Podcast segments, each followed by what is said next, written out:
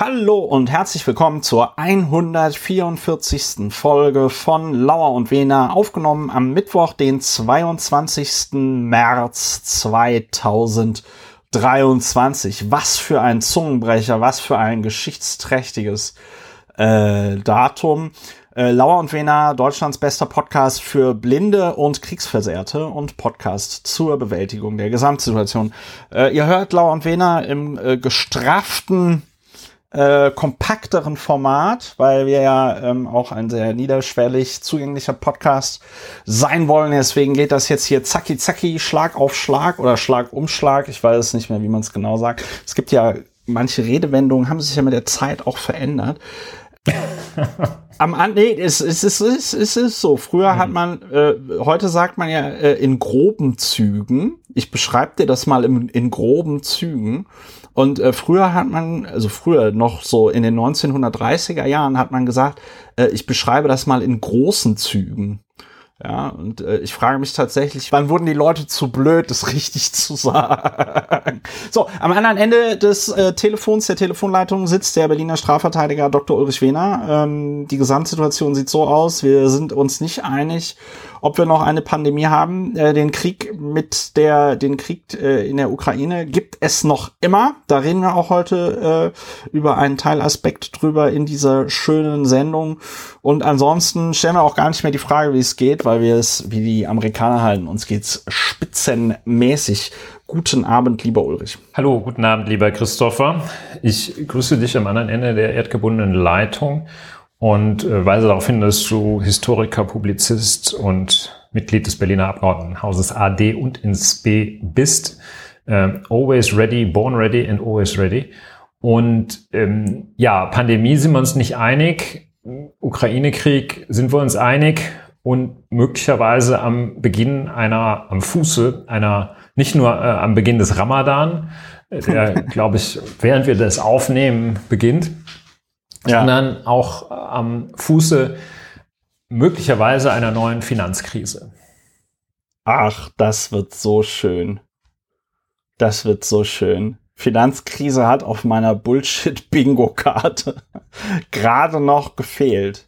es ist auch alles ein bisschen, es ist auch alles ein bisschen traurig. Also diese Dynamik mit der Inflation, die ja teilweise gar keine richtige Inflation ist. Ähm, sondern ja. einfach Firmen, die sagen, komm, wir erhöhen einfach mal die Preise und behaupten, es wäre die Inflation. Und Notenbanken, die die Inflation bekämpfen wollen, wie vor 100 Jahren, wo es schon vor 100 Jahren nicht richtig geklappt hat. Ja, schön. Ja. Schön, schön, schön. Ähm, reden wir aber nicht drüber, weil wir äh, da uns heute nicht drauf vorbereitet haben. Da reden wir drüber, wenn die Scheiße richtig den Ventilator getroffen hat. Was machen wir hier eigentlich? Was machen wir hier eigentlich? Äh, ja, was machen wir? Wir sind der Podcast zum konstruktiven Aufregen. Äh, konstruktiv im Sinne von, äh, es bringt was und es reguliert den Emotionshaushalt. Und es ist kostenlos, weil es erstattet wird durch die gesetzliche Krankenversicherung und die meisten Unternehmen der privaten Krankenversicherung. Ja, faktenbasiertes Aufregen, ne? Das ist äh, das Mittel der Wahl. Ja. Dinge angucken, äh, drüber aufregen, deutlich bessere Ergebnisse in zahlreichen Studien erzielt als einfach nur aufregen. Vor allem einfach langfristig. Nur aufregen ist schlecht. Langfristig. Vor allem langfristig. Einfach nur aufregen ist schlecht. Einfach nur äh, aufregen ist Mist. Es kostet auch, es ist eine totale Energieverschwendung und äh, schafft Spannungen, die man nicht so einfach dann entladen kann, sondern ja. Äh, die man dann zum Beispiel völlig falschen, so am Wahlzettel macht man eine Protestwahl. Ja. Jüngst geschehen hier Protestwähler in Scharen zur CDU in Berlin ja. übergewechselt. Und da, und jetzt haben wir den, jetzt haben wir den Salat, jetzt kriegen wir die CDU äh, in Berlin. ja. Und das möchte halt, das möchte halt niemand. Das möchte ja. niemand. Also das machen wir und äh, ja, vor allem machen wir jetzt weiter, denke ich. Genau, und manchmal bewerten sich die Sachen von selbst, muss ich an dieser Stelle noch ja, sagen. Richtig. Kommen wir jetzt zu unserer ersten äh, äh, Kategorie. Der Ethikrat bewertet sich wahrscheinlich heute auch so. Weit über weite Teile. Weit, ja. Weitestgehend. Ähm, worüber wir nicht reden. Worum geht's da? Strategisches Schweigen. Man muss nicht über jeden Scheiß reden. Das ist heute mal meine Beschreibung. Des, man muss nicht über jeden Scheiß reden. Man muss sich nicht über jeden Scheiß aufregen. Man muss da sich auch manchmal einfach ein bisschen, ähm, ja, wie soll ich sagen, ähm, einfach mal die Scheiße ignorieren, nicht drüber reden. Und wir reden hier über Dinge, damit ihr nie wieder darüber ja. reden müsst. Und wir reden über jemanden, der witzigerweise gar nicht so oft in diesem Podcast vorkommt. Obwohl er dafür prädestiniert ist, eigentlich jedes Mal in unserem Podcast äh, vorzukommen. Äh, den, ich glaube, er ist noch immer Vizepräsident des Deutschen Bundestages. Ja, und Strafverteidiger ja, tatsächlich. Und Strafverteidiger. Soweit, soweit komm, soweit kann man mit einer Vorliebe für Weißweinschorlen auch schon am frühen Nachmittag kommen, äh, liebe Kinder. Ja, ähm, wir reden über Wolfgang Kubicki. Wolfgang Kubicki hat, was hat er gemacht, Ulrich? Der hat irgendeinem obskuren ja, also YouTube-Format ein Interview. Wolfgang Kubicki zu Gast in der 90. Folge von Veto auf ich weiß gar nicht, ob das Satire ist, doch, aber wahrscheinlich nicht, massengeschmack.tv. Ähm, so, da wurde darauf hingewiesen, dass der Herr äh, Vizepräsident des Deutschen Bundestages, Wolfgang Kubicki, gesagt hat, dass sich also ein Vergleich angestellt hat zwischen dem Bundesminister für Wirtschaft und Verbraucherschutz Herrn äh, Robert Habeck und dem russischen Diktator, der einen völkerrechtswidrigen Angriffskrieg gegen einen souveränen Staat führt, Herrn Wladimir Putin, äh, hat er also verglichen miteinander. Und ähm, gesagt. Liegt ja auch, liegt ja auch auf der Hand. Ne? Ja, äh, wer, wer hat es nicht schon immer mal gedacht? Wer hat es sich schon immer gedacht, ja. Und äh, gesagt hat er wohl, ähm, dass äh, sich der russische Staatschef und der Bundeswirtschaftsminister lediglich in der Wahl der politischen Mittel unterscheiden würden. Und äh, beide hätten, und jetzt, und beide hätten einen ähnlichen Begriff von Freiheit. So. Toll. Einfach toll. Einfach ganz toll. Und äh, Herr Kubicki, hat sich danach, hm, und jetzt muss man ganz deutliche Anführungsstriche setzen, entschuldigt. Anführungsstriche Ende. TM. Äh, TM, right. Und äh, er hat das ähm, scheinbar ganz, also gehobene Non-Pology abgegeben. Er hat sich äh, wörtlich in aller Form entschuldigt und ähm, ihn, Robert Habeck, in eine Reihe mit einem gesuchten Kriegsverbrecher zu stellen, ist völliger Quatsch und eine Entgleisung. Das geht so gar nicht. Das äh, ist die Entschuldigung TM des Herrn Kubicki im Nachgang. Robert Habeck ist ein aufrechter Demokrat und ich streite lieber mit ihm in der Sache als über den Weg der Diffamierung. Hm. Und da wird's dann ja schon sehr schwierig. Also ähm, ja. Vorher hatte er gesagt, Putin und Habeck haben eine ähnliche Überzeugung davon, dass der Staat, der Führer, der Auserwählte besser weiß als die Menschen, was für sie gut ist. So, ähm, ja, da darf man deshalb nicht drüber reden, weil Herr Kubicki, wenn er nicht in die, in die äh, Demenz- und Schuldunfähigkeitsverteidigung hineingehen möchte, natürlich genau weiß, was er tut. Ja. Der nicht solche Sätze versehentlich raushaut und äh, allein das zu denken äh, zeugt ja schon, wes Geistes Kind er offenbar ist. Und ja.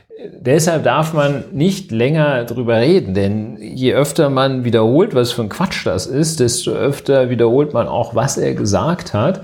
Und äh, desto stärker sitzt man, geht man ihm auf den Leim, sitzt man der Methode auf, einfach mal eine, eine Ungeheuerlichkeit in die Welt zu ballern, die dann äh, zwei Tage die Schlagzeilen macht und sie dann mit mehr oder weniger lauwarmen Worten zurück zu nehmen, TM. Äh, und ja, das ist hier geschehen. Ich meine, es ist schon, ich meine, das ist ja irgendwelche, also erstmal Kubicki und Bildzeitung äh, gehen ja wirklich Arm in Arm durch, äh, durch die Gegend. Äh, und äh, wiederum die Bildzeitung hat ja Herrn Habeck also zum schlimmsten Politiker aller Zeiten, aktuell jedenfalls, ausgerufen. Das ist schon mal ja. schwer erträglich. Ähm, dass jetzt die Bildzeitung und irgendwelche, irgendwelche Hinterbänkler äh, Monstrositäten rausblasen, äh, würde man mal so sagen, geschenkt. Aber ich meine, Wolfgang Kubicki ist äh, Vizepräsident, ja, also der also Stellvertreter also, des dritthöchsten, des zweithöchsten Repräsentanten, des, zweithöchsten. des zweithöchsten Repräsentanten, nicht Repräsentanten, des zweithöchsten Staatsorgans ähm, oder des zweithöchsten Repräsentanten von Staatsorganen in Deutschland. Äh, da ist er der Stellvertreter ähm, einer der Stellvertreter. Ich meine, da kann man gleich jetzt auch sich überlegen, ob man nicht vielleicht doch mal einen von dieser sogenannten AfD dann da auch ans Ruder lässt. Ne? Also immer. Äh, Meinst du, wenn man Wolfgang Kubicki, wenn man Wolfgang Kubicki zum Vizepräsidenten des Deutschen Bundestages wählt, dann kann man, kann man auch nicht mehr vom Verfassungsgericht argumentieren, wir wählen da keine Extremisten. Ja, rein. Ja, das, das könnte tatsächlich, also ohne Spaß, das könnte tatsächlich die AfD äh, äh, dann da ähm, äh, benutzen äh, in ihrer Argumentation ich würde sagen 50-50, ne? Äh, ob, ob man das dann, ob man das dann gelten lässt ja. oder, oder nicht. Ja, das Einzige, was mir dazu noch einfällt, ist außer lauter justiziable Dinge, die ich über Wolfgang Kubicki denke, ähm, das lässt sich so zusammenfassen, Wolfgang Kubicki oder Menschen wie Wolfgang Kubicki sind der Grund, warum wir keine schönen Dinge haben. Ja, also die Menschheit könnte schon wahrscheinlich 200 Jahre weiter sein.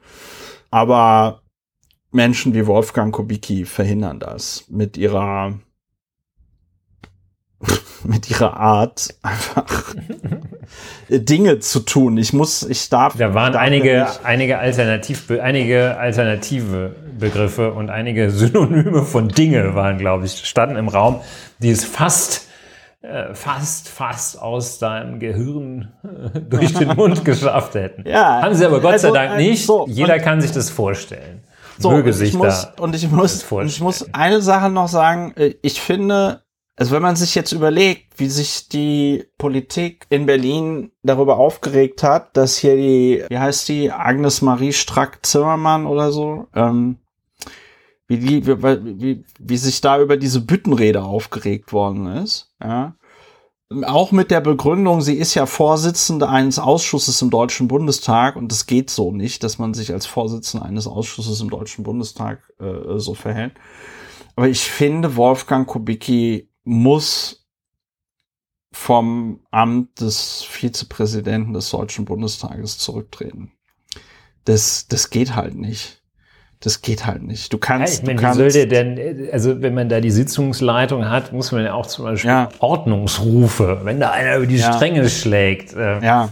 ja. Ich meine, willst du dann sagen, ja, ab, ab wann? Erst ab Formalbeleidigung. dann sag mal, sag mal, sag mal, Herr Präsident, Sie haben ja ein ähnliches Freiheitsverständnis wie Wladimir Putin. Ja? Ja. Nee, also das ist, ähm, ja, also ein ganz, ganz furchtbarer Mensch und ähm, der soll alle Weißweinschollen dieser Welt trinken, ähm, aber er soll bitte keine Politik mehr machen. Ich glaube auch nicht, dass er tatsächlich noch Politik macht, außer äh, dumme Sprüche zu klopfen und vielleicht mal für irgendeinen Kumpel noch irgendwas einzutüten. ja. äh, so wie der, so wie der März, ne? Aber äh, ja, gut. Wir, also wir müssen jetzt auch wirklich aufhören mit Wolfgang Kubicki, weil sonst benutze ich ganz viele ja, ganz noch ganz kurz dann also über wen wir nichts reden ähm, dieser Woche auch wieder Markus Söder. Ähm, ja. Markus Söder reden wir mh, hm, deshalb nicht drüber weil es äh, zu sehr aufregen würde. Und äh, da auch mit Fakten ist da ja nichts. Da kann man sich nicht faktenbasiert drüber aufregen. Ja. Ähm, und ähm, aber eine, ähm, ein Topos, eine Figur hat Markus Söder jetzt wieder rausgeholt eine Technik, die mich tatsächlich ganz besonders aufregt. Das ist die äh, Vereinnahmung äh, aller, indem man die erste Person Plural verwendet. Konkret, äh, Markus Söder hat gesagt, die Wahlrechtsreform, zu der man Verschiedenes sagen kann äh, und könnte, sei ein eklatanter Verstoß gegen alle Grundsätze, das alle ist auch schon schlimm, aber alle Grundsätze unseres Wahlrechts. Und da muss ich sagen, nein, äh, das ist ein äh, eklatanter Verstoß gegen Grundsätze deines Wahlrechts oder so. Meines Wahlrechts könnte er, hätte er sagen können oder so etwas. Ja. Also, was stört mich dieser äh, äußerst allergisch, äh, das ist dieser Bildzeitungsduktus. Jetzt wollen sie uns auch noch unsere gute alte Ölheizung wegnehmen. Ja. Und jetzt, jetzt und unsere, unseren Grill. Ne? Und äh, ja. ich finde das eine Unverschämtheit. Ich habe überlegt, ob man da nicht abmahnen kann. Ne? Äh, und kann man ja, nicht. Man Antwort ist, man kann es versuchen, aber nicht Erfolg haben dabei. Aber ja. das finde ich fies. Finde ich ganz fies, ganz fies. Wollte ich nur sagen, äh, unser, ja. also Augen auf, wenn jemand äh, von unser spricht. Ähm, das machen ja auch diese ganz Rechten immer gerne. Jo, unsere Frauen, unsere, unsere Polizei. unser gutes Bier, unsere Polizei, unser whatever, unser, äh, unser Holzkohlegrill. Ne? Also äh, ja. ja, Augen auf bei unser. Immer kurz gucken, hm, wenn der unser sagt, dann meint er ja semantisch auch mich. Stimmt das eigentlich? Und wenn das nicht stimmt, sofort widersprechen. Sofort. Ja, also, äh, was, also. Du möchtest nicht widersprechen? Ja, nee, gar nichts. Was, was soll man dazu sagen, außer dass äh, das ist Markus Söder gehört auch zu dieser Gruppe von Menschen, wegen derer wir keine schönen Dinge haben. Ist, ich, ich, ich bin heute mit dieser Bezeichnung großzügig kriegt ja. auch Markus Söder von mir das Prädikat. Der könnte ja das Prädikat äh, nicht so gut. Der könnte ja zusammen mit Wolfgang Kubicki könnten die doch so eine Weißweinschorle Kneipe aufmachen. Ja, in, wo es dann äh, Maßbier und Weißweinschorle gibt. In Bitterfeld. In Bitterfeld. Eigentlich müsste man, man müsste so einen, ähm, man müsste so einen Fonds ins Leben rufen, wo halt einfach, wo man dann halt so richtig viel Kohle sammelt und man verwendet die einfach dafür, dass man auf so Leute wie Wolfgang Kubicki zugeht und sagt, pass auf, Wolfgang, wenn du jetzt aufhörst, Politik zu machen und dich nie wieder öffentlich äußerst, kriegst du von uns jetzt hier 20 Millionen Euro. Ja, und dann zieht man und dann zieht man die Leute Auslobung. so aus. Dann zieht man die Leute so aus dem Verkehr. Ich bin mir total sicher, äh, dass das funktionieren würde. Er macht das auch für weniger. Vielleicht, ja, ich sollte mal, ich sollte mal so ein, ich soll vielleicht manchmal so einen Scherzanruf. Das wäre ganz gut. so ein Scherzanruf. Christian Scherz. Ja, äh, Nee, Christian Scherz äh, war was anderes. So, äh, reden wir über ein nicht so schönes Thema, aber äh, dennoch ein Thema, über das man einerseits nicht reden muss, gleichzeitig aber auch irgendwie zwei, drei Sachen äh, klären. Es ist mir auch so ein bisschen sauer aufgestoßen, dass da direkt dann wieder so eine Debatte zur Strafmündigkeit äh, losgetreten worden ist. Und zwar äh, ist es ja vor einer Woche äh, wurde bekannt, dass die zwölfjährige Luise aus Freudenberg durch zwei andere Kinder erstochen worden ist. Die beiden Mädchen, die das getan haben, sind zwölf und dreizehn Jahre alt und äh, sind wohl geständig. Und die Polizei scheint das wohl so ausermittelt zu haben, dass sie der Meinung ist, dass, ähm, dass sie der Meinung ist, dass das also da keine anderen Täter gibt, sondern dass die beiden Mädchen die Täterinnen sind. Und da die 12 und 13 sind, das kannst du als Strafverteidiger jetzt besser erklären als ich, sind sie strafunmündig. Das heißt, es gibt so wie ich das verstanden habe, überhaupt gar keine Möglichkeit, sie in irgendeiner Form dafür zu belangen, noch nicht mal, weiß ich nicht, 50 Stunden Jugendarbeit oder wie das da heißt. Ähm, äh, das Einzige, was ich gehört habe, ist, dass die beiden Familien ähm, von den von den beiden Täter, mutmaßlichen Täterinnen, wobei wenn die geständig sind, sagt man auch mutmaßliche Täterinnen, ähm, jedenfalls die mussten irgendwie. Ja, es gibt ja auch falsche Geständnisse. Ne? Äh, die haben die äh, diese Stadt bereits verlassen und sind wohl irgendwie quasi untergetaucht und kriegen jetzt eine neue Identität, damit sie woanders ihr Leben nochmal versuchen können ja. äh, aufzubauen. Ja, äh, ist alles schlimm genug, aber natürlich gab es wieder die Rufe, das kann ja nicht sein und äh, muss da jetzt am Strafrecht.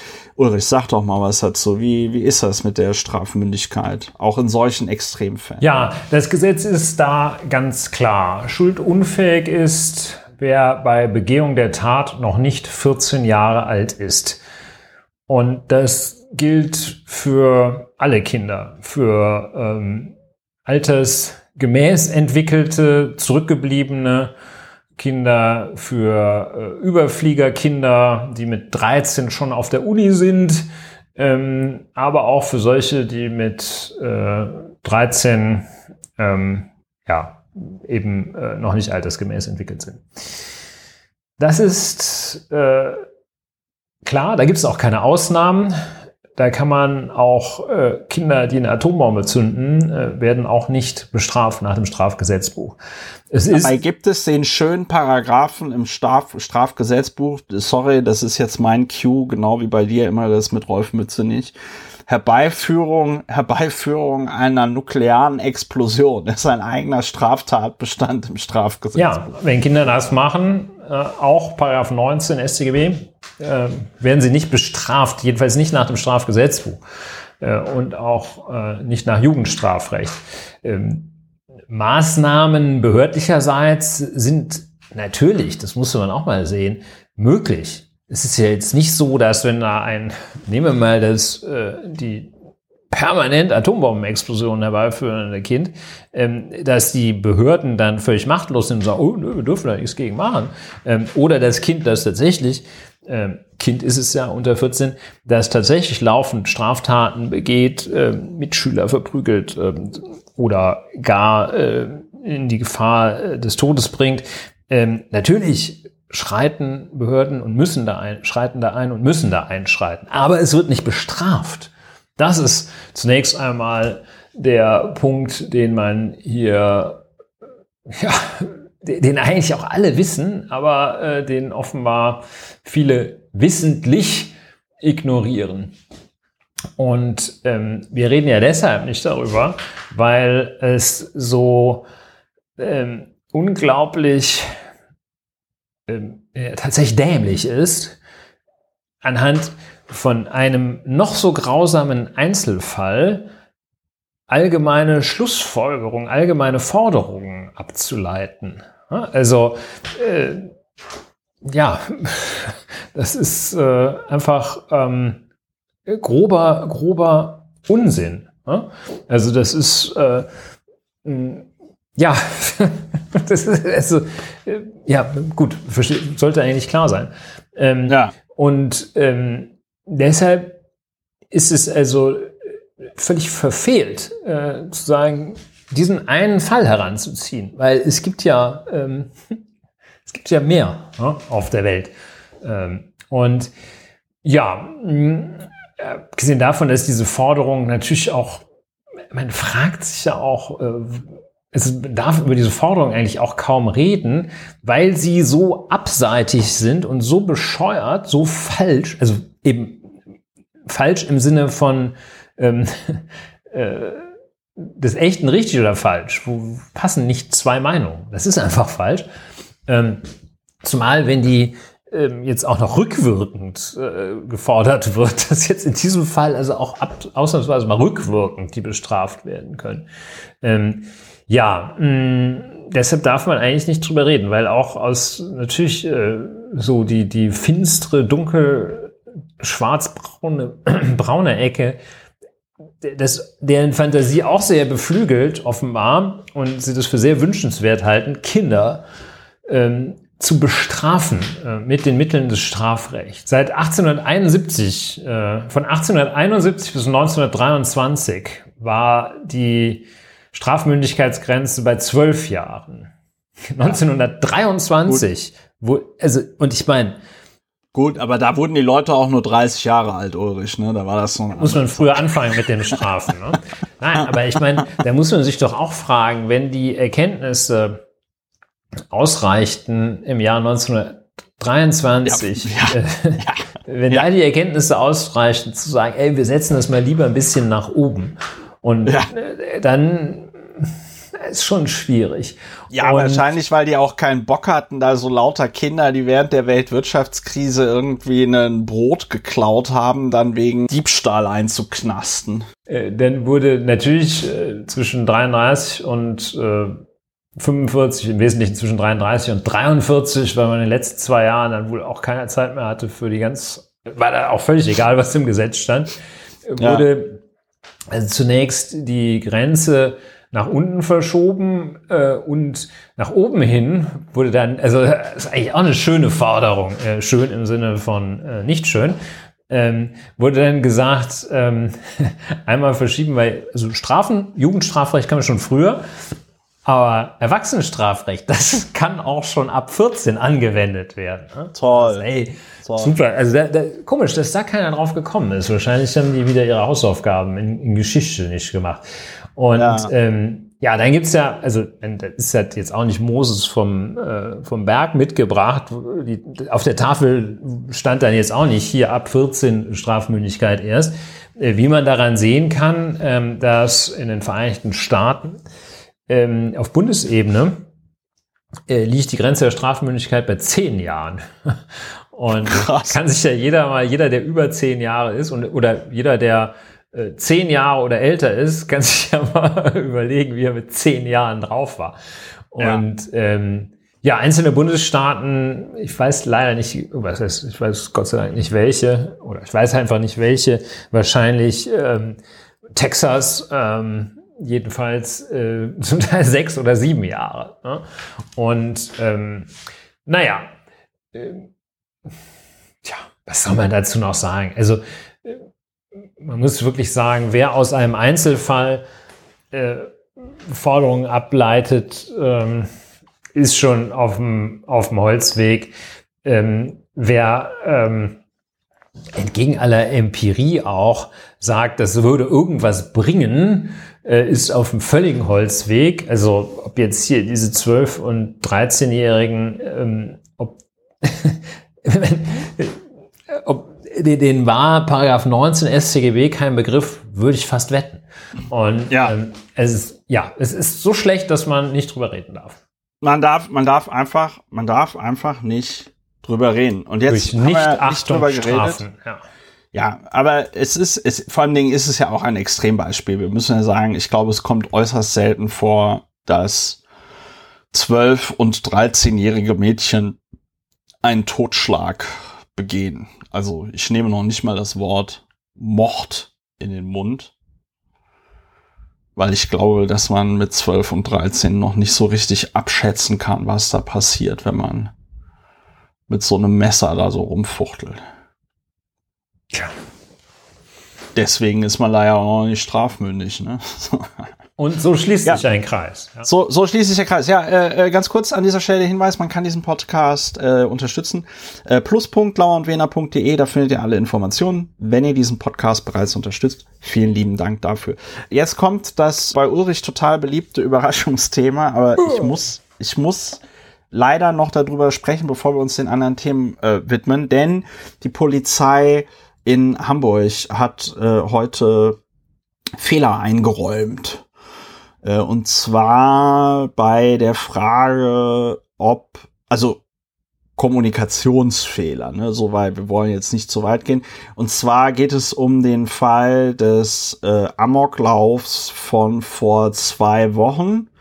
Da hat der 35-jährige Philipp F. bei einer Versammlung der Zeugen Jehovas sieben Menschen getötet, darunter auch ein ungeborenes Kind. Das äh, stelle ich mir mm, also besonders schlimm vor, wenn man als, ja, also man kann sich das überhaupt nicht vorstellen, glaube ich, aber wenn man versucht, es sich vorzustellen, ist das nochmal besonders schlimm, äh, wenn man durch sowas dann sein Kind, äh, äh, äh sein ungeborenes Kind ähm, verliert. So, und äh, neun weitere Menschen wurden bei der Amok-Tat äh, schwer verletzt. Ich hab, haben wir in diesem Podcast schon darüber geredet? Ich glaube nämlich nicht, ne? Du meinst über diesen konkreten Diesen, diesen Amoklauf. Fall? Ich meine auch nicht. So, ähm, relativ kurz nach diesem Amoklauf, also ich, tatsächlich schon am nächsten Tag, glaube ich, oder so, konnte man dann über den Kurznachrichtendienst Twitter herausfinden, wie dieser Mensch tatsächlich heißt und man konnte dann auch sehr schnell seine äh, Webseite äh, finden, weil der Name ja, es ließ sich leicht googeln. Äh, die Webseite ist mittlerweile aus dem Internet herausgenommen aber man konnte dort ähm, beachtliches lesen. Es lässt sich ja auch nachlesen. Also dieser Mann war zum Beispiel auch ähm, so da auf seiner Webseite hat er das so dargestellt, dass er eine tolle Beratungsfirma ähm, zu laufen hätte. Und er hat einen äh, Tagessatz von 250.000 Euro genommen und hat das damit begründet, dass äh, eine Beratung durch ihn garantiert einen Mehrwert von 2,5 Millionen Euro bringen würde dem Unternehmen. So. Und äh, auf dieser Webseite fand man auch im Bereich Presse eine Pressemitteilung zu dem Buch, was der Philipp F. geschrieben hat. Und ich habe jetzt leider, weil diese Webseite nicht mehr online äh, äh, äh, ist und ähm, ist aber auch vielleicht ganz gut, wenn ich den Buchtitel gar nicht erwähne. Ja. Auf jeden Fall, es ging um Jesus, Gott und Satan. Und in dieser Pressemitteilung verglich der äh, Philipp F. das Buch äh, direkt mal mit der Bibel. Also äh, sagte, das ist ein Buch, das von seiner Wichtigkeit her ungefähr so ist wie die Bibel und da wird man auch in tausend Jahren noch drüber reden und so weiter und so fort äh, ein Buch, in dem er Adolf Hitler, also ich lache jetzt nicht, weil es lustig ist, sondern einfach, weil es irgendwie viel zu krass ist. Ein Buch, in dem er dann Adolf Hitler als Gesandten Gottes oder als Gesandten Jesus Christus bezeichnet hat, ähm, dafür, dass er die äh, Juden industriell ähm, ermordet hat und so. Also ein sehr, sehr wirres Buch. Und diese ganze Sache in Hamburg ist deswegen auch so pikant, weil der Philipp F. eine Waffenbesitzkarte hatte. Das heißt, die Pistole, die er dort benutzt hat bei der Tat, hat er legal besessen. Er hat auch die 20 Magazine, die er bei sich führte, legal besessen. Ulrich, wer kennt es nicht? Als Sportschütze braucht man Vor allem zu Hause. Maga braucht man zu Hause 20 Magazine für seine Pistole. Und die Polizei hat einen anonymen Hinweis bekommen, oder sogar die Waffenbehörde hatte einen anonymen Hinweis bekommen, wo einmal darauf hingewiesen worden ist, dass der Mann psychische Probleme hat und dann darauf hingewiesen worden ist, dass dieser Mann dieses wirre Buch geschrieben hat. Und die Polizei hatte gesagt, bei einer ersten Pressekonferenz oder beim ersten Statement hatte, hatte man gesagt, man hätte das Buch im Internet nicht gefunden was halt kompletter Blödsinn ist, weil wenn du auf diese Webseite gehst, dann ist da sogar verlinkt äh, nach Amazon. Also das, das, man, man konnte dieses Buch, er war, der Täter war, das wurde durch die Webseite klar, sehr stolz auf seine auf sein Buch. Erkenntnisse. Die, We auch, die Webseite hatte auch leider sowas, äh, ja, Tragik, sowas Tragisches. Ähm, der Unterpunkt auf der Webseite die Webseite war komplett auf Englisch und der Unterpunkt auf seiner Webseite, wo es um dieses Honorar ging, ähm, der Unterpunkt hieß nicht Pricing oder wie man das auch nennen würde bei so einer Webseite, sondern hieß Honorary. Und Honorary heißt ja im Englischen ehrenamtlich.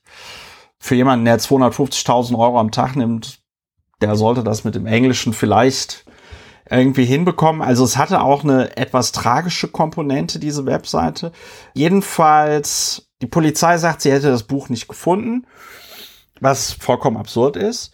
Und man ist dann auch diesen Hinweisen nicht nachgegangen, so richtig, weil die wären ja anonym gewesen. Man hätte den dann zwar besucht, äh, da wäre aber bis auf eine Patrone, die sich nicht im Waffenschrank befunden hätte, wäre alles in Ordnung gewesen. Dann sei man wieder sei man wieder abgezogen. Und jetzt stellt sich heraus, das war ein Missverständnis. Äh, ich zitiere jetzt hier mal den NDR, Polizei, Fehler beim Befra bei Befragung einer Mitarbeiterin. Sie erklärt diesen Vorfall durch einen Kommunik also sie, die Polizei, erklärt diesen Vorfall durch einen Kommunikationsfehler, der sei bei der Befragung der betroffenen Mitarbeiterin am Telefon entstanden. Sie sei gefragt worden, ob sie das Buch kannte, weil sie es aber nicht gelesen hatte, sagte sie nein. Dass sie es gefunden hatte, erwähnte sie offenbar nicht. Und der Polizeipräsident ist noch immer der Meinung, dass selbst in diesem Fall der Täter Philipp F. die Waffe hätte behalten können. Man hätte ihn dann anschreiben müssen, damit er sich selber ein fachpsychologisches Gutachten besorgt. So sieht es das Gesetz vor. Und das halte ich natürlich, ich weiß jetzt nicht, wie du das siehst, das halte ich natürlich für, für totalen Blödsinn. Also wenn man aufgrund von irgendwelchen wirren Chats zum Beispiel in der Lage ist, bei Reichsbürgern reinzureiten und äh, die alle festzunehmen und denen die Waffen abzunehmen und alles Mögliche, dann muss es möglich sein, auch hier einen Richter dazu zu bekommen, zu sagen, okay, hier habt ihr einen Durchsuchungsbeschluss, hier dürft ihr die Waffen beschlagnahmen also ich sag mal, die Polizei lässt sich so oft von Verwaltungsgerichten erklären, dass sie das eigentlich hätte nicht machen dürfen, dass man jetzt gerade hier an dieser Stelle den, den mutmaßlichen, nicht den mutmaßlichen, den Täter so mit Glacé-Handschuhen anpackt. Beziehungsweise ich weiß noch von dir, du erzählst ja immer, bei was für Anlässen die Polizei Hausdurchsuchungen macht und beschlagnahmen. Ulrich, was macht das mit dir? Es macht mich betroffen. Ich äh, und traurig. Und ich möchte zu dem Fall selbst nichts sagen. Ich möchte auch nichts dazu sagen, ob man das hätte erkennen können oder erkennen müssen. Das ist im Nachhinein, und zwar mit den Kenntnissen, die ich von der Angelegenheit habe, ähm, wohlfeil und äh, nicht möglich.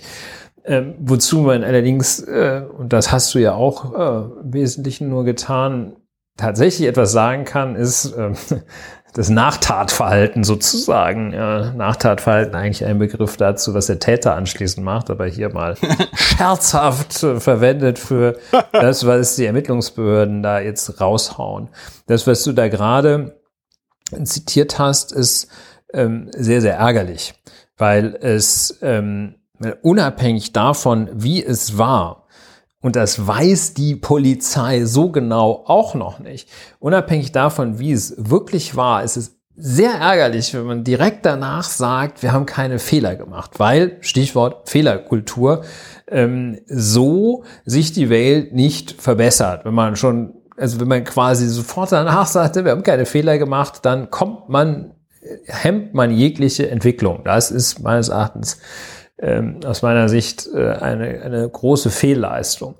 Äh, die Einschätzung, dass man oder die Behauptung äh, dieser Rechtsauffassung, dass man da jetzt gar nichts machen kann, ähm, ist natürlich, wie du auch richtig hervorgehoben hast, völlig falsch. Natürlich kann man alles machen. Die tun ja gerade so, als, als seien sie rechtlich daran gehindert, ähm, da äh, vorzugehen.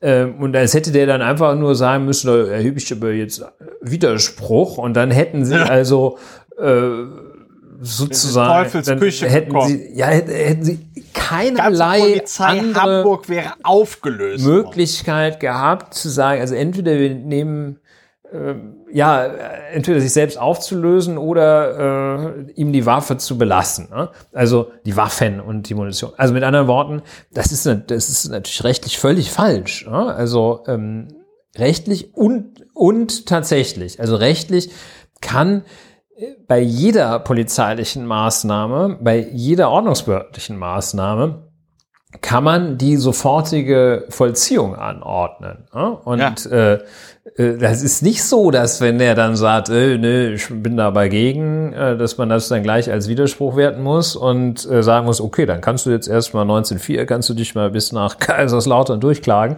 und danach entscheiden wir.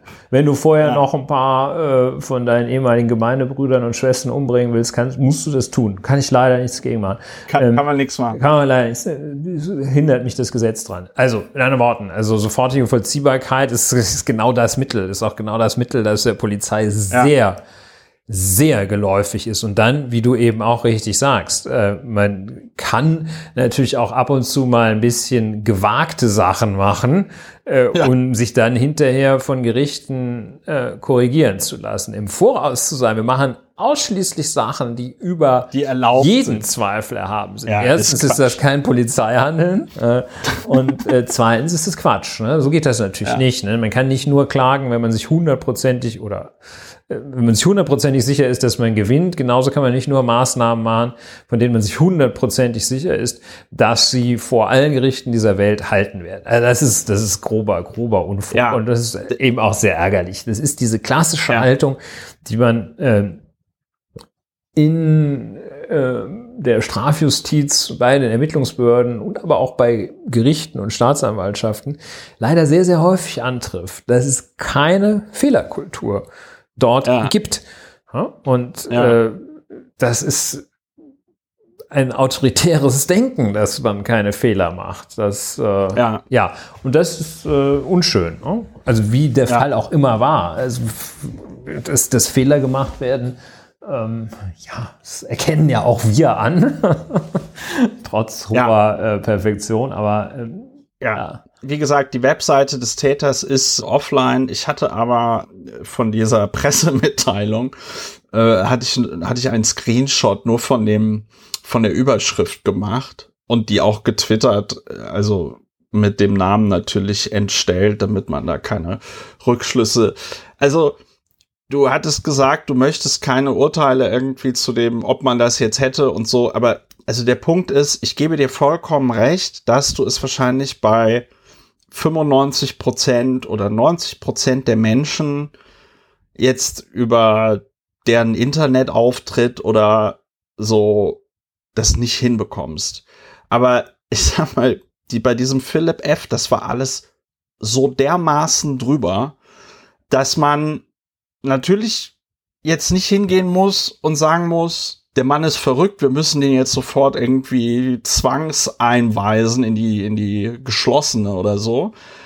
Aber wo man sich, finde ich, als Behörde schon mal ganz vorsichtig fragen kann, muss dieser Mann jetzt wirklich eine Waffe besitzen genau. dürfen? Das ist ja? auch so. rechtlich gesehen natürlich diese äh, exakt diese, Ein, äh, diese Abwägung, die anzustellen ist. Und deshalb ähm, darf man ihn natürlich nicht sofort einweisen, aber man darf ihm seine Waffe und seine 20 Magazine äh, wegnehmen. Äh, denn die Abwägung ist immer, äh, was ist denn jetzt eigentlich schlimmer, äh, wenn, äh, was wiegt schwerer, der Eingriff in die Freiheitsrechte oder die möglichen negativen Folgen äh, wenn man äh, den Zustand beibehält. Das ist die Abwägung, die man macht. Ne? Man sagt also, was ist denn schlimmer, wenn wir uns am Ende vertan haben und der jetzt drei Monate ohne, ohne seine Waffen ist? Ist das schlimm?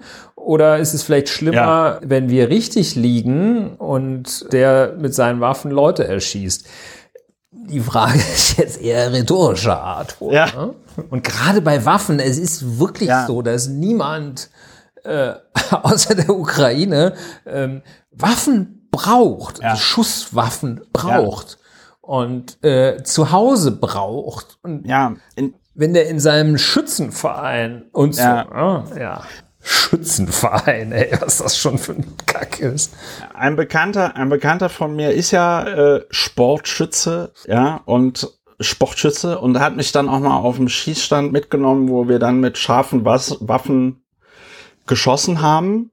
Und im Zuge dessen habe ich mich auch mal damit beschäftigt, wie man äh, also so eine Waffenbesitzkarte bekommt, äh, also erwirbt, ja, also man muss da Theoriestunden machen und Praxisstunden und dann gibt's, glaube ich, eine schriftliche Prüfung und ich glaube sogar noch eine mündliche Prüfung und so, ja. Also so auf dem Zettel sah das schon so aus. Die, te die testen dich also schon sehr auf deine Geeignetheit und wenn du denen da irgendwie an einer Stelle blöd kommst, ist sofort vorbei. Ja, also so nach Motto, wenn du, äh, weiß nicht, wenn man vom Standesbeamten so Witze bei der Hochzeit darüber macht, so von wegen Freiwilligkeit oder sonst was, da brechen die das ja auch knallhart einfach ab. Also ich hatte immer das Gefühl, dass sie, dass, dass der Erwerb der Waffenbesitzkarte echt nicht so einfach ist. Das muss man schon ernst nehmen. Und wenn du dich da in diesem ganzen Prozess an einer Stelle nur irgendeinen blöden Witz machst, dass sie dann sagen, nee, kriegst du nicht. Und äh, hier wurde ich jetzt eines Besseren belehrt. Und ich wollte ja noch vorlesen kurz den Titel, ja, das muss man sich auch auf der Zunge zergehen lassen. Der, ich finde hier an diesem Fall macht es halt auch die Kombination. Die Webseite an sich war jetzt vielleicht noch nicht so super drüber, aber in Kombination mit diesem anonymen Hinweis, in Kombination, dass es eben auch genau um die Waffenbesitzkarte ging, ist es echt, ähm, finde ich, schreit es einen schon an. Und die, der Titel der Pressemitteilung ist Philip F. delivers a state of the art view in his first book about God, Jesus Christ, Satan and the humanity. A book which will change your view of the world, und jetzt festhalten, and will be a new standard book next to the Bible and Quran. A book which will be also valid in a hundred years time. Mal abgesehen davon, dass das Englisch hier wirklich sehr das ist nicht strafbar und schlechtes Englisch führt nicht zur Entziehung einer Waffenbesitzkarte. Aber ja, aber aber ich finde aber alles andere schon. Ja. Alles alles andere schon in dem Zusammenhang. Also ich finde ein, ein, eine Person, die ein Buch über Gott, Jesus Christus und Satan schreibt und dann von und sich selber sagt und und the, the humanity. humanity also, ich, also wenn ich jetzt der Herr Müller da auf der bei der bei der Waffenbehörde in Hamburg wäre, dann also ich hätte mich schon ich hätte schon, ich hätte schon meinen Vorgesetzten angerufen und gesagt, also Willi, ich glaube, wir haben hier ein Problem, ja. Und ich meine, man muss ja auch immer vergleichen, das ist jetzt mein letzter Punkt an der Stelle, aber man muss ja auch immer vergleichen. Ich stelle mir immer so die Frage, was wäre, wenn der nicht Philipp F. geheißen hätte, sondern Ahmed K. Ja, und es, und der nicht ja. bei den Zeugen Jehovas unterwegs gewesen wäre, sondern bei irgendeiner so salafistischen Moschee und dann genau dasselbe Buch geschrieben hätte, mit genau derselben Pressemitteilung. Vielleicht unterstelle ich da der Polizei zu viel. Ich würde sagen, die werden da direkt mit einer Hundertschaft reingeritten, dem SEK oder wie das in Hamburg heißt, und hätten die ganze Bude auseinandergenommen. Dann hätten sie sich danach noch dafür abgefeiert, dass sie einen Anschlag aus dem islamistischen Milieu ver ver verhindert haben. Verhindert auf das World Trade Center. Ja. Völlig richtig. Dem das, ist nichts hinzuzufügen. Ja, war jetzt natürlich auch suggestiv, aber ist ja schön, dass wir uns da an der Stelle einig sind. Ja, kommen wir jetzt zu einem anderen Thema. Es geht, heute sind wir wirklich sehr, also Justiz- und Polizeilastig.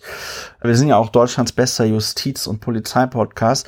Den Haag, Internationale Strafgerichtshof. Ja. Heißt der so? Ja, der Internationale Strafgerichtshof, ICC, International Criminal Court. Ähm, und der, viele nennen ihn auch internationaler Strafgerichtshof, ja. Ähm, und nicht zu verwechseln mit anderen, anderen internationalen Gerichten. Ähm, ich würde, ohne da jetzt, da könnte man sehr, sehr viel drüber sagen. Ich möchte auf einen speziellen Punkt, äh, einen speziellen Punkt eingehen. Ähm, Vorrede, der Internationale Strafgerichtshof hat einen Haftbefehl gegen den Präsidenten Wladimir Putin erlassen. Äh, und zwar. Und eine seiner Helferinnen. Ja, eine seiner Helferinnen. Ähm, das ist äh, nach einer entsprechenden Vorprüfung, das ist beantragt worden. Ähm, der Internationale Strafgerichtshof äh, hat 123 Unterzeichnerstaaten, die sein Statut unterzeichnet haben. Also 123 Staaten dieser Erde waren sich einig, dass es den geben sollte. Äh, und ähm, die Regeln sind unter 123 und mehr Staaten Konsens, konsentiert. Und äh, die haben sich auch verpflichtet für den Fall, dass ein mit Haftbefehl des Internationalen Strafgerichtshofs gesuchter Mensch sich auf ihr Territorium begibt, sie den äh, verhaften und dem Internationalen Strafgerichtshof zuführen. Das ist also dieser äh, Haftbefehl des Internationalen Strafgerichtshofs gegen Herrn Wladimir Putin. Ähm, das ist schon äh, circa eine Woche her, dass der, dieser Haftbefehl erlassen wurde. Dann gibt's immer die, die sagen, oh, das ist schlechter Move, schlechter Move, bringt sowieso nichts und äh, Außerdem äh, wird es für den jetzt noch schwerer, Friedensverhandlungen zu führen. Das ist ja, der, der Klassiker. Äh, und dann gibt es die Leute, die sagen, nee, das ist genau das Richtige. Äh, und äh, dass es jetzt bloß symbolisch ist, das wollen wir doch erstmal sehen, was da passiert. Ähm, ja. So, ähm, ich kann sagen, ohne dass wir es vorher abgestimmt haben, du und ich, wir neigen der letztgenannten Meinung, dass es schon eine ganz gute Maßnahme ist, zu. Ja, ich habe mir jetzt spontan gedacht, ach, dann kann er ja noch in Nordkorea Urlaub machen, ne? Ist ja auch ein schönes. Ja, China ist ja jetzt das nächste Reiseziel. Ne? Ja. Dann gibt es jetzt, und das ist der, der Punkt, auf den, den ich so fast, auch wenn es nicht so traurig wäre, irgendwie durchaus ironisch fände. Ähm, vorgestern am Montag Russland, Meldung im Deutschlandfunk, Russland erhebt Anklage gegen internationalen Strafgerichtshof. Die russische Justiz hat ein Strafverfahren Justiz der gegen Ankläger und Richter des Internationalen Strafgerichtshofs eingeleitet. Und damit reagiert die russische Justiz auf den Haftbefehl des Internationalen Strafgerichtshofs. Die, ne? Und ähm, der Strafgerichtshof verstoße gegen russisches Recht, weil er eine unschuldige Person verfolge. Also ähm, Verfolgung Unschuldiger, ein Straftatbestand, den es im deutschen Strafrecht auch tatsächlich gibt. Warum finde ich das so bemerkenswert? Das Bemerkenswerte daran ist, dass ich aus meiner Praxis als Strafverteidiger äh, vielfach in der Situation bin, dass ich äh, wie sich dann hinterher herausstellt, auch echten Schurken begegne. Und äh, die durchsucht werden, äh, die in Untersuchungshaft geraten und ähm, die, bei denen sich am Ende herausstellt, okay, das war wirklich nicht gut, was sie gemacht haben, das sind diejenigen, die am Anfang bei polizeilichen Maßnahmen, bei strafprozessualen Maßnahmen als allererstes schreien, wenn sie denen ausgesetzt sind, wo kriege ich Schadensersatz her? Die werden durchsucht und sagen, wo kriege ich Schadensersatz für die Durchsuchung? Die kommen in Haft und sagen, äh, wo kann ich mich wehren? Äh, wie kann ich Gegenanzeige gegen den Staatsanwalt äh, erstatten? Und das ist genau das Schläger, Prügel, Kleinkriminellen, Niveau, das sich hier zeigt, wenn man als erstes mal gegen das Gericht, das sagt, du machst es falsch, strafrechtlich gegen das Gericht vorgehen will. Das hat mich also ja. an äh, ja an zahllose, den ich hier mit den Wladimir Putin setzt, wirklich zahllosen ähm, Berufs Kriminellen ein Denkmal mit diesem Move äh, eines gerichtlich, ein gerichtliches Vorgehen, strafgerichtliches Vorgehen gegen die Strafverfolger als allererstes ein, einzuschlagen, zu wählen. Das ist, äh, ja, das ist wirklich beachtlich. Ja, das ist, das erinnert mich so ein bisschen daran, weißt du, wenn Leute einem nochmal so extra lange und ausführlich erklären, warum ihnen diese und jene Sache total egal ist. ja, genau. So, das ist, weißt, manchmal auf Twitter habe ich das, dann, dann, dann folgen die mir manchmal sogar, dann schreiben die unter irgendeinem Tweet so, äh, boah, das ist aber jetzt irgendwie so unwichtig oder so blöd oder so, dann sage ich auch immer so, ja, und weil es so unwichtig war, musstest du mir jetzt noch mal schreiben, wie unwichtig es ist, ja. ja. Und ähm, also, wenn man sich irgendwie hinstellt und sagt, wir erkennen dieses Gericht eh nicht an und das ist irgendwie eine Farce und äh, la la la la la, ja, dann zeigt man natürlich der internationalen Gemeinschaft nochmal, wie egal einem das ist, indem man dann irgendwie ein, ein, ein, ein, ein Fantasie, ein Fantasieprozess gegen die Mitglieder dieses Gerichtes äh, ja. äh, an, anstrengt, wovon sich Wladimir Putin außer dem propagandistischen was er da ausschlachten kann, ja halt auch echt einfach ein Eis backen kann, weil ich nicht wüsste, für wen das dann tatsächlich irgendwelche Konsequenzen hat. Ja, schön, dass du das sagst. Äh, ich fühle mich nämlich bei deiner äh, luziden Erläuterung an eine Szene, die du wahrscheinlich auch äh, vor deinen äh, vor dein fotografisches, videografisches Gedächtnis ja. kannst, an eine Szene aus dem ersten Borat-Film. Und ähm, in dem ja Borat äh, in den USA ist ja. und da sich verliebt hat äh, in Pamela Anderson. Und ja. dann macht er, begegnet er irgendwie und sie weist ihn zurück und sie weist ihn einmal, zweimal, dreimal, viermal zurück und irgendwann ähm, versucht er also Schluss zu machen und schreit I love you not. Und ja, ähm, ja gut. Äh, das genau, ist, wenn man es im Original ist, sieht, genau. ist es noch lustiger nein, nein, als in der Reproduktion. Es, ist, es, war schon sehr lustig. War schon nein, aber ich weiß genau, was du meinst. Das ist ja ein Klassik, das ist ja ein Klassiker äh, in irgendwelchen Filmen oder Komödien, dass man dann immer so sagt, so äh, äh, ich habe aber Schluss gemacht. Nein, ich habe Schluss. Es gibt auch bei, bei du, das ist mir, Kanone das ist whatever, wo, das, wo er ja, sagt, all my meine, orgasms wo, wo, were fake. Genau, bei der, genau, genau, genau. Wenn er bei der nackten Kanone sagt, alle meine Orgasmen waren vorgetäuscht. Äh, was doppelt so, was, was, was ein Satz war, der mich einen Großteil meiner, meiner Jugend sehr beschäftigt hat, weil ich natürlich nicht verstanden habe, was da der Witz ist. Ich habe ihn auch nicht, äh, auch nicht bei der Premiere des Films verstanden. Ja. Ich, ich habe das nicht verstanden, warum das witzig ist. Jetzt inzwischen aber schon, ne? Mittlerweile, mittlerweile schon, aber es ist halt so lustig, wenn, man, wenn man sich so zurückerinnert, was man als Kind, man, man hat so Filme geguckt, man hat die, fand super lustig, man hat aber die Hälfte der Witze einfach nicht verstanden, hat aber trotzdem drüber ja, Ich glaube, es war, es war einfach so, dass man damals über die Sachen nicht gelacht hat, über die man heute lacht und umgekehrt. Ne? Ja, ja, ja. Also heute genau, das, genau. So. ja, aber äh, vielleicht äh, ist das jetzt gar kein so gutes äh, Abschweifthema bei einem äh, so ernsten Thema. Ja, ich glaube, wir sind uns, wir sind uns, wir sind uns einig. Ja, wir haben's.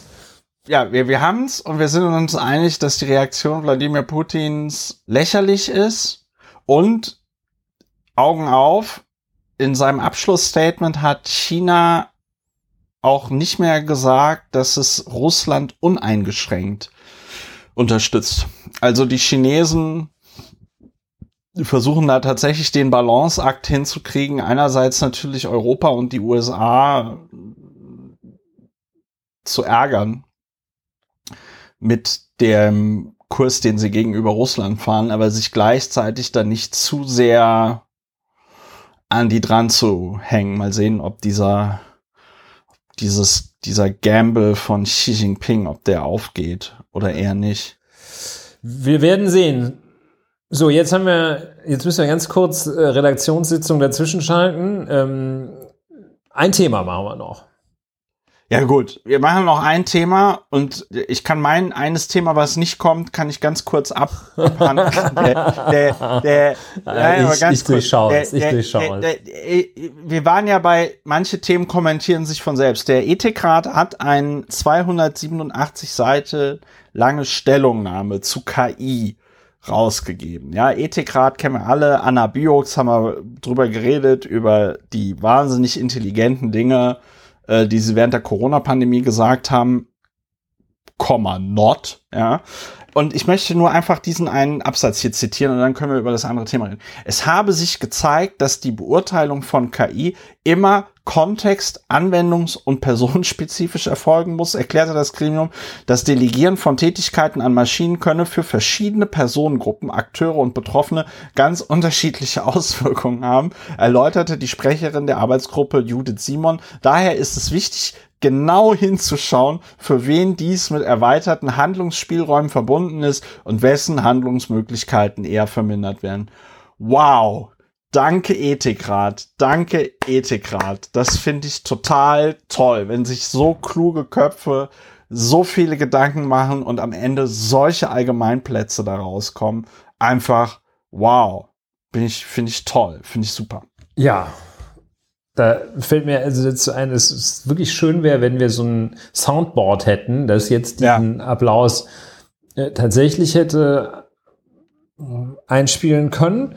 Und ja, ähm, ja der Ethikrat, ne, dass da keiner und keine meint, der Ethikrat äh, hätte irgendwie ein, ein erhellteres Verhältnis äh, zur Welt, zur Ethik und zur künstlichen Intelligenz als jeder andere sonst.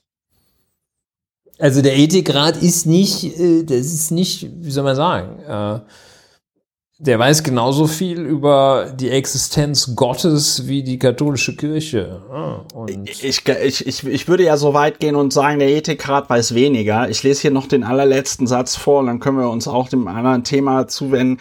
KI-Anwendungen können menschliche Intelligenz, Verantwortung und Bewertung nicht ersetzen, sagte der Philosoph, der Philosoph, Julian Niederrümelin, der stellvertretende Vorsitzende des Ethikrates ist, wo ich mir so denke, oh boy, was habt ihr euch eigentlich angeguckt? Also schon deutlich dümmere Programme übernehmen in unserer global vernetzten Welt deutlich mehr Verantwortung und Bewertung. Ich meine, wie, was, was, wie, wie stellt er sich das vor, wie das funktioniert mit irgendwelchen Programmen, die Mitarbeiter-Performance bewerten, ja, mit Programmen, die das Day-Trading dann machen oder High-Speed-Trading, ja. Also es gibt heute schon so viele Computerprogramme, zu denen man nicht KI-Anwendung sagen würde, ja, die also deutlich dümmer sind als Chat-GPT, zumindest was das Allgemeinwissen angeht. Äh, das ist, es ist wirklich, es ist, es ist toll, dass wir uns solche Leute leisten. Ähm, zeigt ja, dass es uns noch nicht schlecht genug geht. Aber ich fasse mir, ich fasse mir an den Kopf. So, kommen wir zu einem anderen Thema, das schon so ein bisschen ist wie Ostern und Weihnachten und der Sieg der Fußball-Weltmeisterschaft und das Oktoberfest fallen alle auf einen Tag. Und zwar. Du nimmst jetzt ein bisschen die Bewertung, glaube ich, vorweg, aber äh, ja. Nee, von der Seltenheit her, das ist ja keine ah. Bewertung. Achso, ich dachte, so du seist so glücklich, als würde das nein, nicht, nein, nein, nein, nein, nein, es ist so, das ist so, das passiert so oft, weiß ich nicht, so oft wie die Polizei Hamburg mal es wagt. Die, die, Waffen, die Waffenbesitzkarte eines, eines Menschen äh, entzieht, der ein Buch über Gott, okay. Satan und äh, Jesus Christus Ich verstehe. So, ja. Und zwar, also sehr, sehr, äh, ich, ich, ich, zitiere, sehr, ich zitiere aus der äh, Süddeutschen Zeitung, wir sind ja auch Deutschlands bester Religionspodcast, Missbrauchsskandal in der katholischen Kirche, Kardinal Wetter als Beschuldigter vernommen, die Staatsanwaltschaft ermittelt, ob der frühere Erzbischof zuließ, dass ein Missbrauchstäter weiter Kontakt zu Kindern hatte. 1962 war dieser als Kaplan der Pfarrei St. Maximilian verurteilt worden. Ja. Und ja, Ulrich. Ja, wir haben äh, rein strafprozessual haben wir die Situation, dass die Staatsanwaltschaft München I ein Ermittlungsverfahren wegen sexuellen Missbrauchs, wegen des Vorwurfsverdachts, des Anfangsverdachts sexuellen Missbrauchs im Erzbistum geführt hatte und äh, dabei auch den Anfangsverdacht hatte, dass da Beihilfe zu geleistet wurde durch, äh, durch ähm, Mitglieder des Erzbistums, äh, und zwar durch Führende. Äh, zum Beispiel einer, der hinterher noch mehr, noch bessere Karriere gemacht hat, äh, nämlich äh, Papst geworden ist. Äh, auch Papst Benedikt war Beschuldigter. Äh, Josef Ratzinger in der Strafsache gegen Josef Ratzinger und andere wurde ermittelt. Der hatte also stand da, wie es sich gehört, auf dem roten Aktendeckel und äh, daneben stand Kardinal Wetter darunter und äh, der Verdacht, dem man nachging, also der Anfangsverdacht, die im Raume stehende Straftat, die man sah, war die Beihilfeleistung durch bestimmte Personalentscheidungen. Und äh, das ist auch gar nicht so abenteuerlich, wenn ich in einer Institution arbeite. Und äh, da gibt es Menschen, von denen ich weiß, dass sie häufiger Straftaten begehen. Äh, das müssen gar nicht mal unbedingt Sexualstraftaten sein.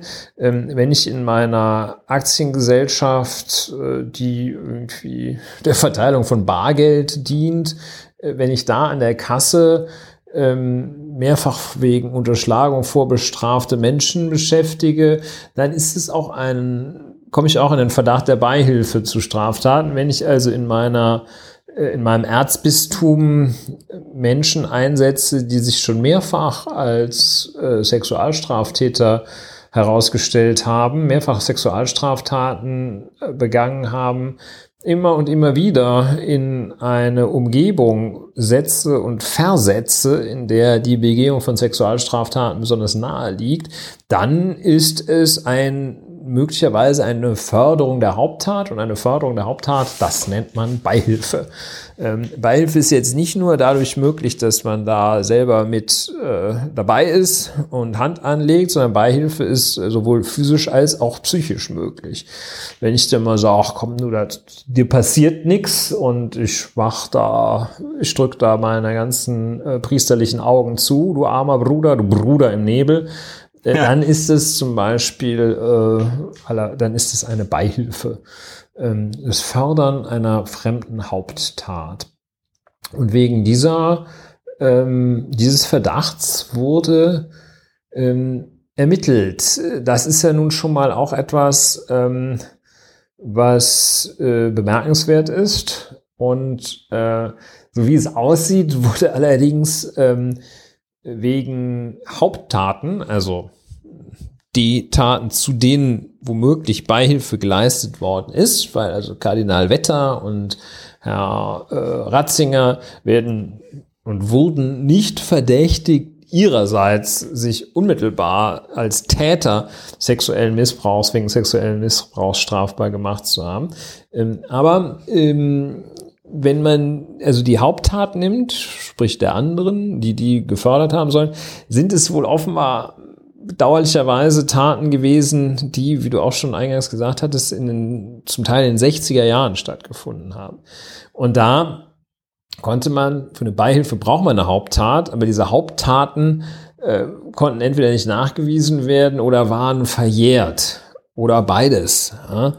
Und äh, das ist äh, nun eben sehr bedauerlich, dass äh, die Taten so lange zurückliegen und dass die Strafverfolgung ähm, erst äh, so spät eingesetzt hat. Und äh, die Strafverfolgung war nach dem äh, nach der Veröffentlichung dieses 2022er Gutachtens über das Erzbistum München ähm, München-Freising, über das wir auch hier gesprochen hatten, in dem also ja. ähm, unter anderem Herr Ratzinger also ein fürchtetes Hin und Her und dann hinterher noch irgendwie sich gerechtfertigt hat und alle haben gesagt, ach ne, der, der, der schreibt häufiger mal was, wo, was er nicht so ganz selber nicht so ganz versteht und schreiben sowieso andere und so weiter und so fort. Daraufhin ist dieses Ermittlungsverfahren geführt worden. Also ein, einerseits ein Zeichen, andererseits natürlich kommt es viel zu spät.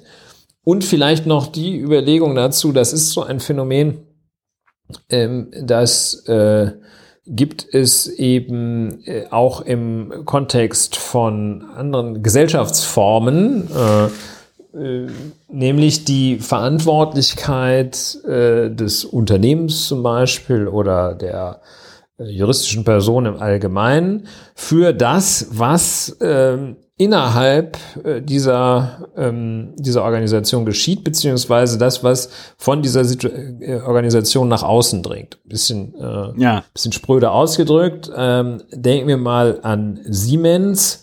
Ähm, die gingen hin in alle Welt und haben beim Kraftwerksbau äh, fleißig bestochen da, die Außendienstmitarbeiter irgendwo in wherever Und da hat man gesagt, ja, hier, ähm, das ist auch eine Aufsichtspflichtverletzung des Unternehmens. Wenn aus eurem Unternehmen heraus Straftaten begangen werden oder rechtswidrige Handlungen im Allgemeinen, aber erst recht Straftaten begangen werden, dann ist auch das Unternehmen und möglicherweise die Repräsentanten des Unternehmens, sprich die Vorstandsmitglieder, die sind dann auch verantwortlich dafür. Das ist eine Überlegung, die natürlich für die Kirche auch äh, gilt und äh, man sich das mal vorstellen muss. Also äh, das, die werden alle jedenfalls ähm, massiv äh, Gegenstand von solchen ordnungsbehördlichen Ermittlungsverfahren gewesen, wenn sie doch nur ein Privatunternehmen wären und ihnen. Ja, ja, ja. Äh, das haben wir ja schon, das haben wir ja auch schon beim letzten Mal,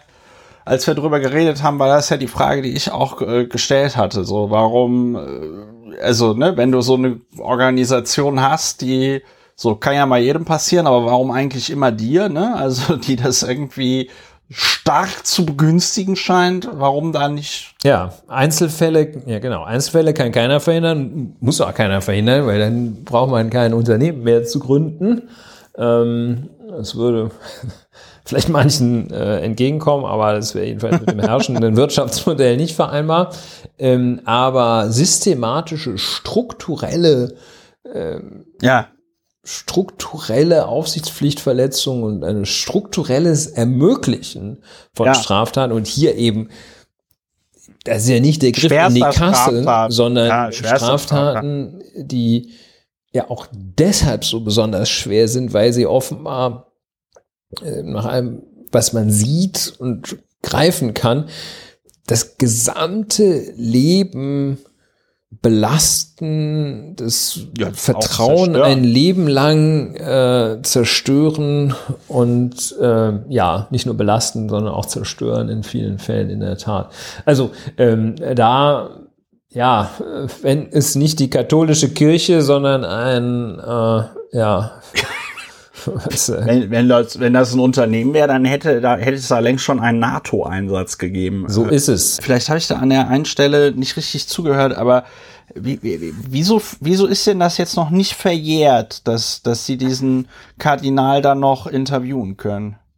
Naja, es hat sich wohl als verjährt erwiesen. Äh, ah, okay. Oder ähm, die Haupttaten konnten nicht nachgewiesen werden. So heißt es jedenfalls. Ne? Ähm, ja. Also äh, ja, wie die auf die Idee kommen, dass äh, eine Haupttat aus dem Jahr 62 nicht verjährt sein, nicht verjährt sein könnte, äh, das erschließt sich mir auch nicht. Ne? Also das, da kann ich mir auf Anhieb keinen Reim drauf machen. Drauf machen. Ähm, wie die überhaupt auf die Idee kommen konnten, da noch mal eine Runde zu ermitteln. Das ist noch so ein bisschen unklar. Da müsste man noch mal. Naja, hier in dem Artikel steht ja jetzt äh, äh, drin, ähm, ne, warum konkret Fall 26 aus dem Gutachten der vom Münchner Bistum beauftragten Kanzlei Westphal Spieker Wastel äh, Spielker Wastel äh, Anlass zu, für Ermittlungen bot, ist bislang unklar. Vermutlich sah die Staatsanwaltschaft Hinweise auf mögliche Taten, die noch nicht verjährt sind. Und dann ähm, ja. äh, steht hier ja noch, dass äh, irgendwie 2002 gegen den betreffenden Priester neue Vorwürfe äh, äh, äh, laut äh, geworden sind und dass dann aber in der Personalakte äh, wohl äh, zu Beginn der 2000er ähm, wesentliche Unterlagen fehlen, heißt es. Es fehlten wesentliche Unterlagen hinsichtlich der Vorwürfe vom Anfang der 2000er Jahre. Ja, also es kann natürlich sein, fest, dass mh, ja, ja. Teile der Akten hätten sich im Privatbesitz des damaligen Personalreferenten Joe Biden, ja. Und ja, hm, ja, es, ja, also was, was vorstellbar ist, dass die da damals einen irgendwie durch die Gegend geschoben haben ähm, und dass der dann wirklich sehr lange Zeit später, weil also ich meine, der, der Benedikt, ja. der war, der, ja, der Josef Ratzinger, der war bis 82 war der Erzbischof von München und ich glaube, dann ist der schon nach Rom gegangen und von Rom aus ja.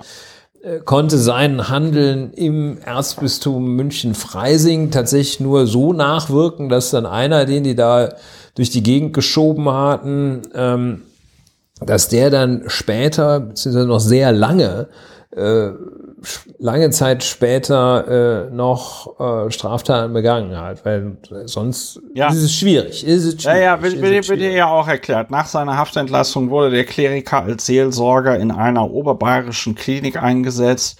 Zudem übernahm er laut Gutachten Urlaubshilfen in einer Pfarrei. 2002 wurden neue Vorwürfe gegen Ah ja. ihn laut. Okay. Zu Ministranten seiner Klinikkapelle soll er eine zu intensive Nähebeziehung gepflegt haben, wie es WSW, also die Kanzlei formuliert. Intern habe der Priester eingeräumt, dass er Ministranten Zugang zu seiner zu seiner Privatsauna gewährt habe und mit ihnen in den Urlaub gefahren sei. 2003 wurde er im Alter von 73 Jahren in den Ruhestand versetzt.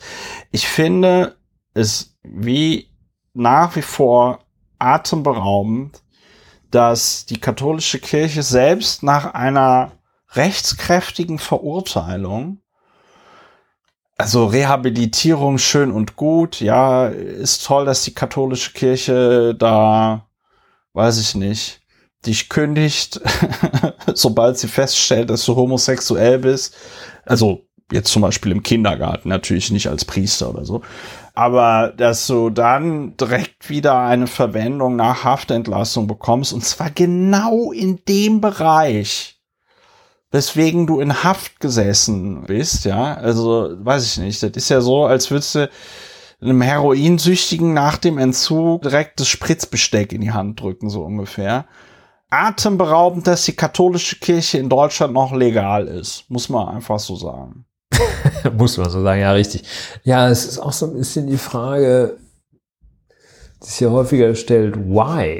Äh, Das heißt, warum haben die das gemacht? Also, um zu vertuschen, ja, mh, ich meine, vertuschen können hätte man es auch auf die Weise, dass man den dann einfach äh, rausschmeißt und sagt, wir reden nicht drüber, du redest auch nicht drüber, ist der Fisch gegessen.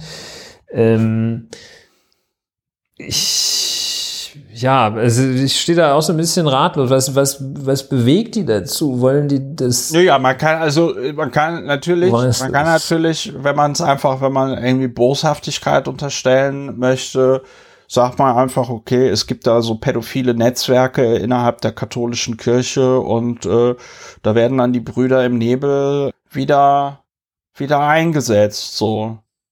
Ne? Also das ist ja, das ist, ich finde, das ist natürlich eine sehr arschige Erklärung und auch vielleicht ein bisschen unfair. Aber es ist, finde ich, noch die Erklärung, wo du am wenigsten, wo du am wenigsten, weißt du, wenn, wo du am wenigsten Verrenkung machen musst. Weißt du, wenn etwas aussieht wie eine Ente, sich so bewegt und klingt wie eine Ente, dann ist es vielleicht einfach eine Ente. Weißt du, vielleicht ist es kein fünfdimensionales Schach seitens des Erzbistums, sondern vielleicht ähm, gibt's da einfach Sympathien für solches Verhalten und deswegen guckt man dann halt einfach, wo man seine Pappenheimer, also ich meine insbesondere in einer Klinik, ja, wo du es ja tendenziell auch mit Leuten äh, zu tun hast, die dann also Die sind ja noch Äh, schlechter. Also noch eine ja Kinderklinik genau auf, ist also aufgrund kranke Kinder dann, also vulnerabler geht's ja kaum. Äh, nicht nur kaum. Ähm, und Also genau, so wo du dich ja fragen musst, warum haben die den denn nicht einfach irgendwo in irgendeine Personalabteilung oder in whatever, auch ein auch eine katholische Kirche, ein Erzbistum wird sowas wie ein wie ein Beschaffungsamt oder eine Vergabestelle oder whatever. Ich meine, es gibt Hostienbeschaffung. fünf Milliarden jetzt für den. Hostieneinkauf zuständig. Ja, man hätte dem, man hätte sich auch einfach, wenn man unbedingt Nur der Meinung gewesen wäre, wenn man unbedingt der Meinung gewesen wäre, dass man den noch alimentieren muss, hätte man dem auch einfach sagen können, pass auf, nerv uns nicht mehr, hier hast du dein Gehalt und ähm, mach dir ein schönes Leben, wir wollen mit dir nichts mehr zu tun haben, oder? Ja, ja, es ist ja die qualifizierte Form der Vertuschung, ähm, wenn du dann äh, auch zukünft, die Begehung zukünftiger Straftaten ermöglicht. Das ist schon klar. Also, ich meine, äh, die Frage ist, ähm, denke ich, nicht einfach, nicht mit einem Grund, äh, mit Angabe eines Grundes zu beantworten. Das ist sicherlich eine Vielzahl von Gründen, die dazu geführt haben. Und mal wird es das eine und mal das andere gewesen sein, aber im Ergebnis kommen tatsächlich wohl nur zwei Erklärungen in Betracht, äh, nämlich äh, Dummheit und Bosheit in unterschiedlichen Mischungen. denke ich. Ja, und also Wie immer im Leben eigentlich. wie immer im Leben und ich kann mir ich ich persönlich kann mir in diesem in diesem Zusammenhang tatsächlich keine keine Dummheit vorstellen. Also das ist das ist vor allem Ding also jeder jeder Personaler auf diesem Planeten der wüsste ich meine vielleicht nehmen wir mal ein anderes Beispiel äh, das das nicht so super krass ist aber wenn du jetzt weißt der Herr Müller-Lüdenscheid äh, ist Kleptomane, ja, oder spielsüchtig oder was auch immer, dann, dann weißt du als Personaler ganz genau, okay, den Typen setze ich jetzt mal nicht an die Kasse, ja, ja, es ist ja auch wo, so. wo, er, also- wo er Zugriff aufs Geld hat. Ne? Was man schon ausschließen kann, ist, dass es irgendwie äh, Gutmütigkeit und äh, menschliche Fürsorge falsch verstandene gewesen ist. Ja. Äh, denn das waren ja Zeiten, die in Teilen noch nachwirken, aber äh, damals war das noch stärker, in denen man äh, als Chefarzt, Chefärztinnen gab es damals noch nicht, als Chefarzt eines katholischen Krankenhauses rausgeflogen ist, wenn man sich hat scheiden lassen. Ja, Oder ähm, ja, äh, ich, ich, ja, oder sich herausgestellt hat, der ist gar nicht, der ist gar nicht äh, getauft. ja. Was?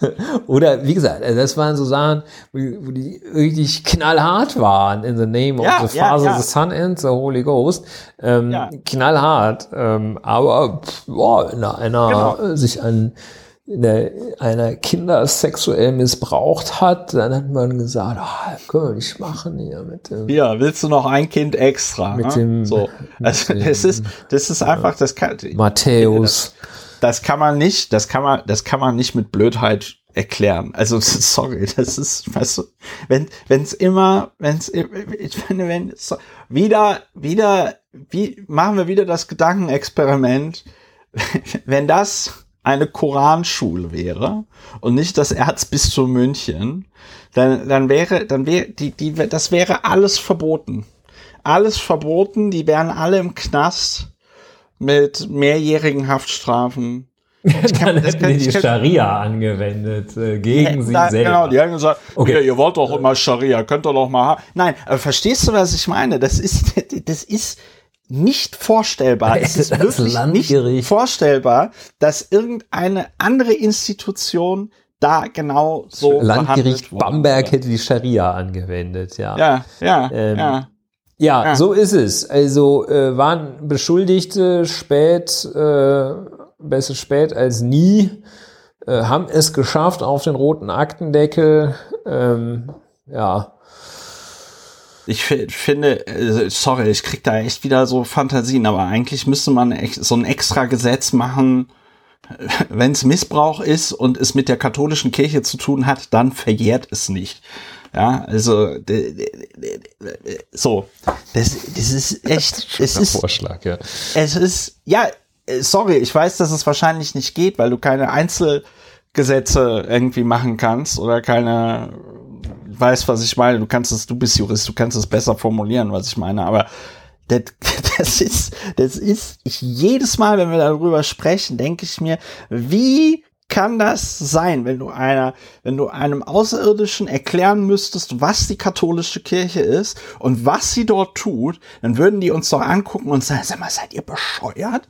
Die gibt es immer noch. Blöd? Gibt's die, gibt's die echt noch? Was, die gibt's, was, die gibt es noch, ja? Die gibt's wirklich? Das ist, das Ja. ist, ähm, äh, es- das ist echt unfucking fassbar. Ja, So. unfucking fassbar. Ja, jedenfalls, äh, da stehen wir. Äh, Und Da stehen wir.